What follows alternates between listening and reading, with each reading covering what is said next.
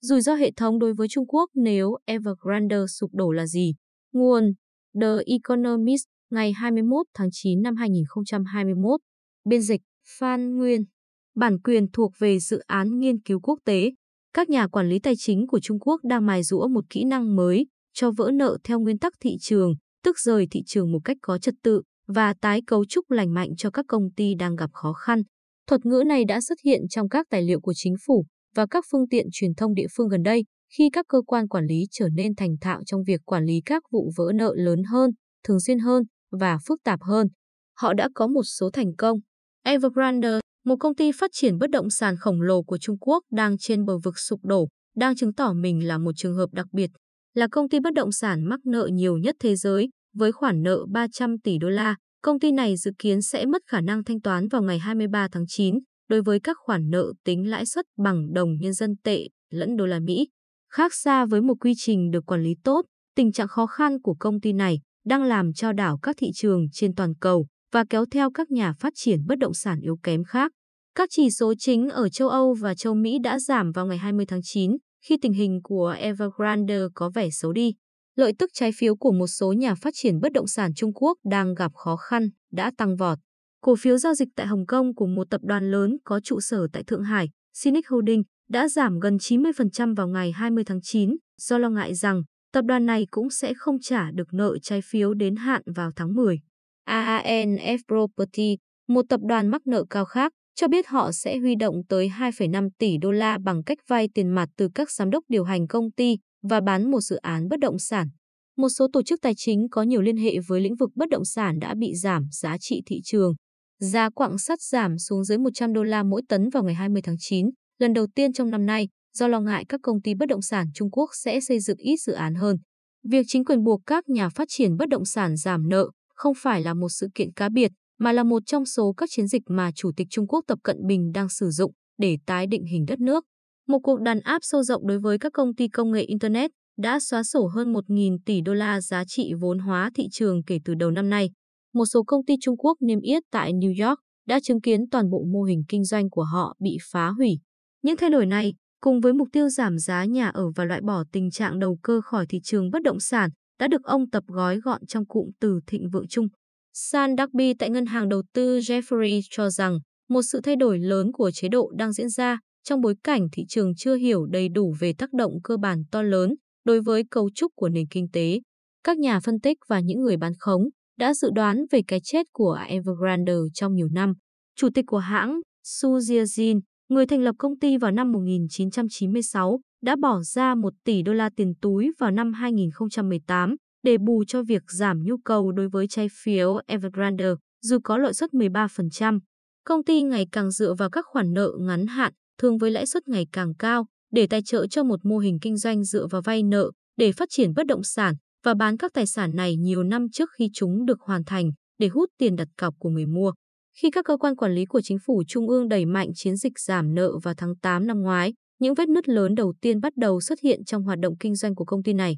Các nhà chức trách đã hạn chế khả năng tiếp tục vay nợ của các chủ đầu tư, giới hạn tỷ lệ nợ trên tài sản ở mức dưới 70%, tỷ lệ nợ dòng trên vốn chủ sở hữu dưới 100% và quy định mức tiền mặt tối thiểu tương đương với tổng nợ ngắn hạn. Chính sách này đã thay đổi bản chất của ngành bất động sản. Không thể tiếp tục tăng vay nợ kéo dài, Evergrande và một số công ty yếu kém khác đã giảm giá nhà, đồng thời tạm dừng các dự án để bảo toàn tiền mặt. Evergrande được cho là đang bán bớt các dự án nhà ở nhằm cố gắng tạo ra lượng tiền mặt đủ để thanh toán cho các nhà cung cấp. Một nhà đầu tư cho biết công ty này cũng đang bán bớt đất của mình với mức chiết khấu 70%.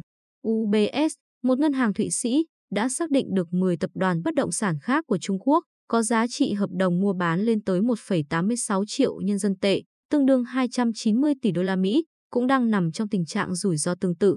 Tình trạng hỗn loạn sẽ lan rộng đến đâu? Sự biến động dẫn đến việc Evergrande dự kiến vỡ nợ vào ngày 23 tháng 9 đã cho các nhà đầu tư nếm trải những rủi ro phát sinh từ chiến dịch giảm nợ của Trung Quốc. Tuy nhiên, nhiều nhà phân tích vẫn tin rằng sự lây lan nghiêm trọng có thể được gói gọn trong các nhóm có liên hệ với Evergrande và các nhà phát triển bất động sản yếu kém khác. Trước tiên hãy xem xét các ngân hàng, lĩnh vực quan tâm chính của các nhà quản lý. Ngành ngân hàng của Trung Quốc đã cho các nhà phát triển bất động sản vay rất nhiều trong những năm gần đây. một cuộc kiểm tra sức chịu đựng về mức độ rủi ro của các ngân hàng đối với lĩnh vực bất động sản do Ngân hàng Trung ương tiến hành gần đây đã kết luận rằng một kịch bản cực đoan, trong đó các khoản nợ xấu của các nhà phát triển bất động sản tăng 15% sẽ làm giảm 2,1% tỷ lệ an toàn vốn của các ngân hàng, giảm mức trung bình toàn ngành xuống còn 12,3%. Một sự sụt giảm như vậy về mức an toàn vốn của các ngân hàng, nếu trải đều ra trong toàn ngành, sẽ là mức giảm có thể chịu đựng được. Nhưng một cuộc khủng hoảng như vậy sẽ không ảnh hưởng đồng đều đến các ngân hàng. Các nhà phân tích tại S&P Global, một cơ quan xếp hạng, lưu ý rằng các ngân hàng yếu hơn sẽ có mức giảm lớn hơn nhiều. Ngân hàng Ping An và ngân hàng Minsen, cả hai đều có cổ phiếu bị bán tháo trong những ngày gần đây, có tỷ lệ cho vay bất động sản lần lượt là 10,6% và 10,3% trong nửa đầu năm nay. Minsen có liên kết chặt chẽ với Evergrande. Ngân hàng Sengjing do Evergrande sở hữu phần lớn, được cho là đã cho công ty bất động sản này vay rất nhiều. Một cuộc khủng hoảng hệ thống ngân hàng không phải là kịch bản chính đối với nhiều nhà đầu tư theo dõi tình hình. Nhưng tình hình sẽ thay đổi rất nhanh nếu một ngân hàng ở quy mô như Minsen tỏ ra dễ bị tổn thương, theo lời một giám đốc điều hành tại một nhà quản lý tài sản có trụ sở tại Trung Quốc. Nhà đầu tư này cho biết thêm rằng chính quyền trung ương có thể sẽ nhanh chóng vào cuộc khi có dấu hiệu căng thẳng đầu tiên xảy ra tại một ngân hàng lớn. Mối quan tâm trước mắt là các mối liên hệ của Evergrande với hệ thống ngân hàng ngầm của Trung Quốc. Theo Gepco, một công ty nghiên cứu, khoảng 45% nợ có trả lãi trong nửa đầu năm 2020 của công ty này là với các quỹ tín thác và các công ty cho vay ngầm khác, vốn có hoạt động không rõ ràng và thường tính lãi suất cao hơn so với tỷ lệ các khoản vay ngân hàng chỉ chiếm khoảng 25% các khoản nợ của công ty này. Sự hoảng loạn trên thị trường trái phiếu nước ngoài là một nỗi lo khác. Các nhà phát triển bất động sản Trung Quốc là nhà phát hành lớn nhất đối với trái phiếu bằng đồng đô la được giao dịch ở Hồng Kông và trong số đó, Evergrande là nhà phát hành lớn nhất. Trái phiếu của công ty đã được giao dịch ở mức chưa tới 30 xu trên mỗi đô la mệnh giá trong tuần qua. Lợi suất trái phiếu của nhiều nhà phát triển bất động sản khác đã tăng lên trên 30%. Các nhà đầu tư đang chờ đợi một tín hiệu từ Bắc Kinh. Cho đến nay, việc không có bất kỳ dấu hiệu hỗ trợ mạnh mẽ nào cho thấy các nhà quản lý không muốn can thiệp như cách họ đã làm gần đây với Hurong, một công ty mua bán nợ xấu thuộc sở hữu nhà nước, vốn yêu cầu được cứu trợ toàn bộ hồi tháng 8. Việc cứu Hurong, vốn có quan hệ mật thiết với hệ thống tài chính Trung Quốc, cho thấy ông Tập vẫn có ý định muốn tránh một sự sụp đổ thị trường chung. Nếu Evergrande vỡ nợ, vẫn có khả năng chính phủ sẽ can thiệp để giúp đỡ các cá nhân. Nhà nước Trung Quốc vốn có khả năng đang lo lắng trước các cuộc biểu tình trong những ngày gần đây của những người tiết kiệm đã mua các sản phẩm đầu tư của Evergrande.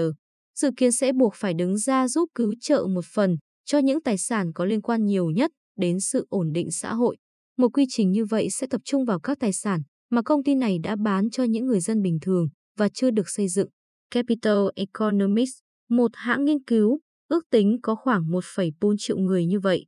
Điều này có thể dẫn tới việc một số công ty sẽ mua lại các dự án xây dựng trên khắp đất nước, đồng thời tiếp quản tài sản ở các tỉnh nơi họ đặt trụ sở.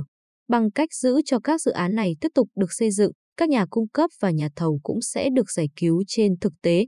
Một thách thức trong việc tổ chức một gói cứu trợ như vậy sẽ là tìm kiếm người mua. Việc giảm vay nợ đã khiến nhiều nhà phát triển bất động sản không còn dư tiền mặt để thực hiện các giao dịch mua như vậy nữa. Do đó, Stephen Jen tại Horizon Capital, một nhà quản lý tài sản, cho rằng các chính quyền địa phương có thể cần phải vào cuộc. Có lẽ, rủi ro lây lan lớn nhất có thể bùng lên trên thị trường không phải do Evergrande gây ra, mà là do sự đàn áp không khoan nhượng của ông Tập đối với việc vay nợ. Theo Logan Wright tại Rhodium Group, một công ty nghiên cứu, theo nghĩa này, Evergrande không phải là nguyên nhân gốc rễ của những rắc rối trong lĩnh vực bất động sản của Trung Quốc. Thay vào đó, nó là dấu hiệu cho thấy tác động từ những nỗ lực của Đảng Cộng sản Trung Quốc nhằm định hình lại bản chất của thị trường. Joy cho biết, sau cuộc tấn công vào lĩnh vực công nghệ sôi động của Trung Quốc, ông Tập đã khiến các nhà phân tích tin rằng ông có ý định thực hiện nghiêm túc tới cùng chiến dịch giảm nợ này. Những tác động này còn lớn hơn so với các bất ổn thị trường hiện tại. Ngành bất động sản của Trung Quốc chiếm khoảng 20 đến 25% nền kinh tế nước này. Tommy Gu, thuộc công ty nghiên cứu Oxford Economics cho biết, một chiến dịch kéo dài chống lại việc vay nợ của các nhà phát triển bất động sản có thể làm giảm đáng kể triển vọng tăng trưởng của Trung Quốc. Đồng thời, một chiến lược như vậy cũng có thể dẫn đến tình trạng hỗn loạn kinh tế và tài chính lớn hơn nhiều trong tương lai. Các cơ quan quản lý cuối cùng có thể buộc phải giải cứu cả ngành bất động sản lẫn ngành tài chính. Một tình huống xấu nhất như vậy gây ra những lo ngại vượt ra ngoài số phận của Evergrande, đồng thời đặt ra những câu hỏi về việc các chiến dịch rộng khắp và không ngừng của ông Tập đang đưa Trung Quốc đi về đâu.